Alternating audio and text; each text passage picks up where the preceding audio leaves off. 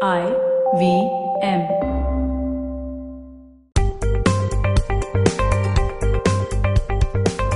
On this episode of Paisa Vaisa, we wrap up a three part series on taxation of mutual funds. My guests, Harsh Mulchandani and Nikhil Chowdhary, who work at one of the big four accounting firms in India, and we are going to talk about common mistakes that all of us make in taxation of our mutual funds. So stay tuned for that.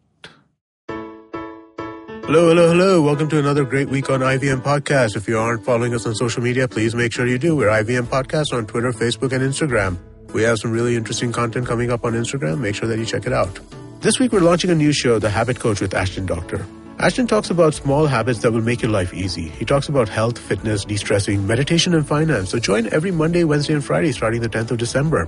Cyrus Says, Cyrus is joined by iconic journalist Bachi Karkaria. She speaks about her storied career and gives us a detailed glimpse of these sessions at the upcoming Times Lit Fest. On the second episode of the Paperback podcast, Satyajit and Racheta talk to author Raj Raman. He talks in depth about his book, The Smelting Cauldron, and recommends four more books that inspired him. On Geek Fruit, Tejas and Dinkar delve into the phenomena that is Superstar Rajni's 2.0 and try to figure out if it lives up to the insane hype behind it. On Vartalab, Akash and Naveen are joined by comic and improv artist Gia Sethi. They talk about making the comedy scene safer and more welcoming for new comics. Last week on Football Twaddle, Saru and Baru were joined by a special guest, former Indian midfielder Stephen Dias. He shed some light about halftime team talks, his career, and the current state of Indian and Mumbai football. And with that, let's move on to your shows. Folks, welcome back to Paisa Vaisa. I'm your host Anupam Gupta, B50 on Twitter, and this is the third and final series of our tax planning special for mutual funds. My guests are Harsh Mulchandani and Nikhil Chowdhary, who work for a big four accounting firm. They're doing their CA, and in the first part, we spoke about tax, uh, income tax basics on mutual funds like capital gains, dividend, a lot of that stuff. In the second, we spoke about how to save tax by investing in mutual funds. Okay, and this, the third and final episode, we are going to talk about how avoid some very common mistakes that all of us make while filing our tax returns or while considering a lot of investments for in uh, for saving income tax a lot of other stuff okay? So we're going to talk about four very specific examples right? And harsh and nikhil are going to walk us through some of these. Our first example harsh is when you are switching from a regular mutual fund to a direct mutual fund. Now guys um, as you know, mutual funds have two different uh, schemes. One is a regular mutual scheme in which you you uh, the NAV is slightly higher, and because you're paying a certain commission uh, to an agent or to the mutual fund, and then you've got direct, okay, where it is slightly lower because you are going directly and buying from from from the mutual fund.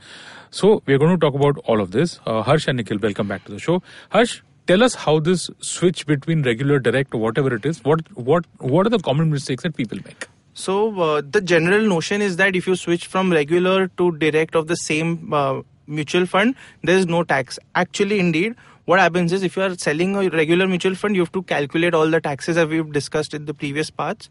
It's as good as you are selling one investment and making altogether a new investment. So everything uh, has to be calculated from tax perspective as we've discussed.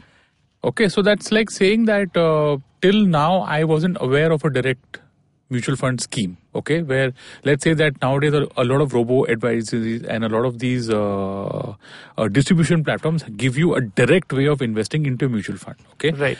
Now i was always investing regularly so i just thought that if i take the same units and transfer them to the direct platform, right? Yeah. Here we're talking about only the units that I already have, okay? Not about the yes, new ones yes, that I've made, okay? The new ones might be indirect. So let's say that I have 100 units in the regular plan and suddenly someone tells me कि boss तुम ये क्यों कर रहे हो because तुम्हारा NAV ज़्यादा है तुम cost ज़्यादा दे रहे हो and you move you move from 100 units in regular to 100 units in direct and there is let's say that you actually are making a gain. So how does okay. that work? so uh, first thing, you cannot transfer from a regular plan to direct you plan. have to sell them. You have to sell them. Oh. So when you sell, the capital gain uh, provisions get hit, and then again you have to check everything uh, whether you have to pay tax or not.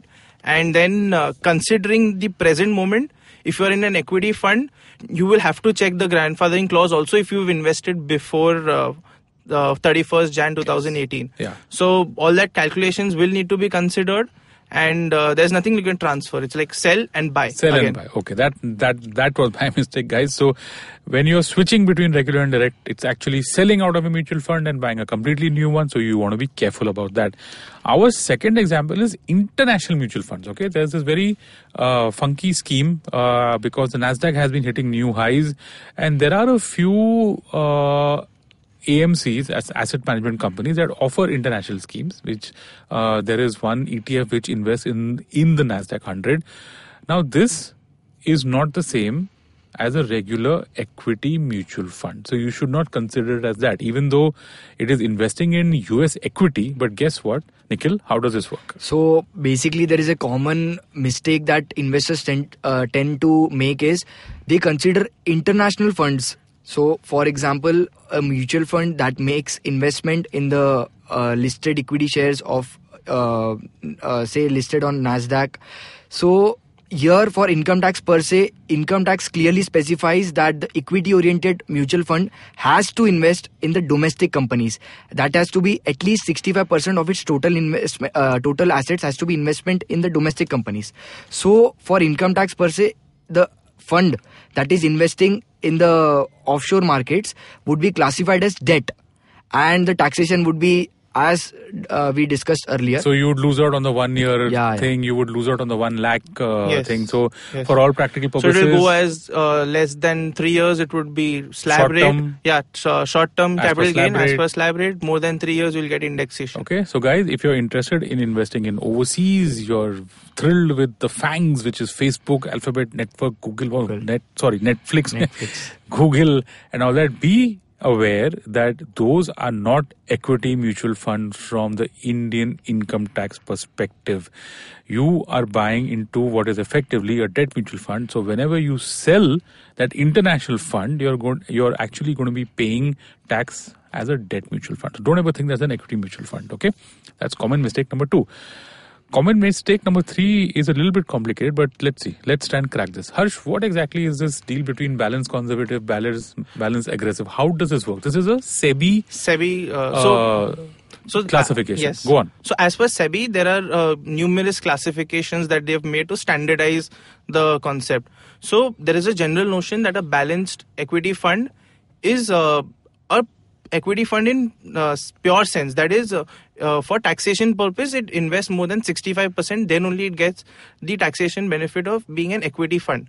So, uh, but as per SEBI classification, there are two categories even under balanced fund. Oh, okay. So one is uh, balanced aggressive fund, which classifies, uh, which satisfies the taxation norms. Because it invests more than 65% more than in domestic 65% in- equity shares. Yes. Okay. The on the other hand, there's balanced conservative fund, which invests about 20 to 40 percent in equities as per SEBI uh, classification. So that will never get the benefit of uh, uh, equity uh, mutual equity oriented units. So it will be taxed as a debt fund. So a balanced conservative fund will get uh, the indexation benefit after three years, and uh, short term capital gains uh, would be arising if you sell before three years Three years. Okay. and uh, there are a couple of more categories actually where taxation is actually not clear for example dynamic funds retirement uh, funds children's Children plans uh, so those are actually will have to be seen on a, uh scheme to scheme perspective Right. so always consult your uh, financial, Financial advisor, advisor, uh, before getting into them at the very basic level, guys, what Harsh has said that when you invest in a balanced fund, don't blindly assume it's balanced.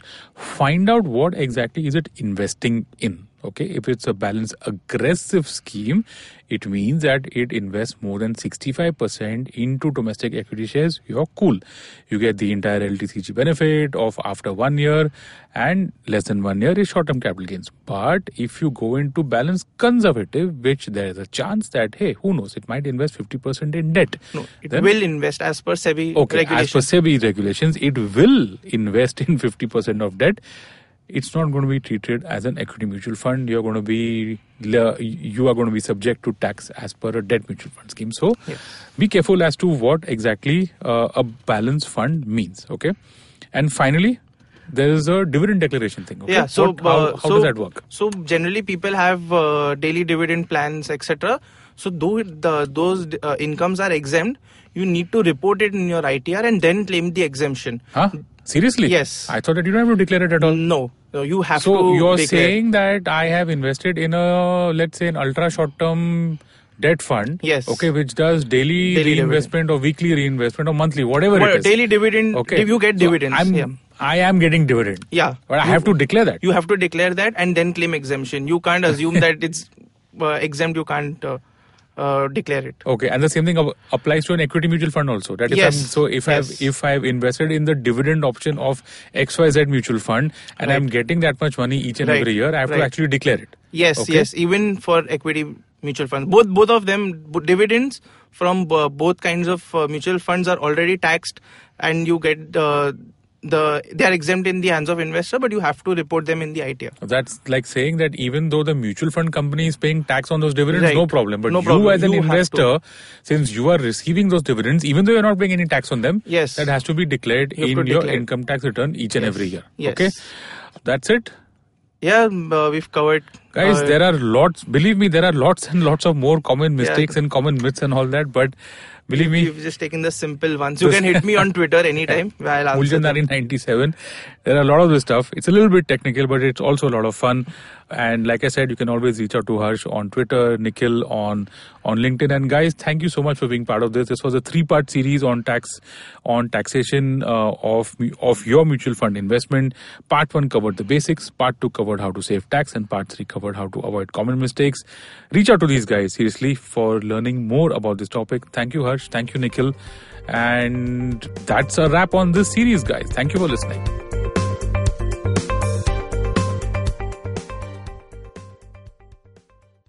No material on the show should be considered as financial advice. The material on the show is for informational purposes only. Please consult a financial advisor before taking any investment decision.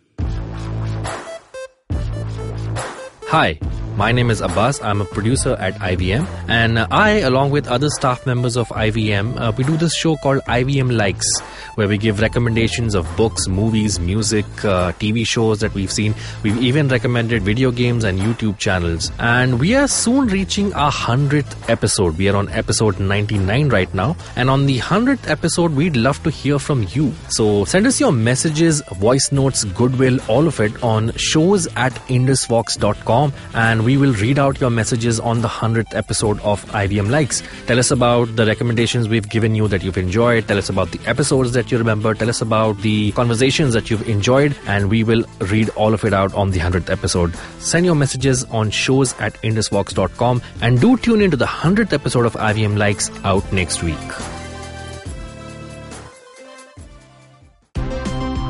Look! Up in the internet! It's a meme! No! It's a cat video! No! It's the Geek Fruit Podcast! That's right. We interrupt this riveting broadcast to tell you about our show, The Geek Fruit Podcast, where Tejas, Dinkar, and I, Jishnu, talk about everything in pop culture, including DC, Marvel, Star Wars, Netflix, and everything in between. You know how your friends hate it when you ramble about some nerdy crap and you just want somebody to listen to you? Well, sorry, there's nothing we can do about that, but come listen to us ramble and it'll almost be like the real thing. Kind of. Listen to new episodes of the Geek Fruit Podcast every Monday and the Geek Fruit Bulletin every Thursday on iTunes, Google Podcasts, the IVM app, or wherever you listen to podcasts. Happy listening, you nerds.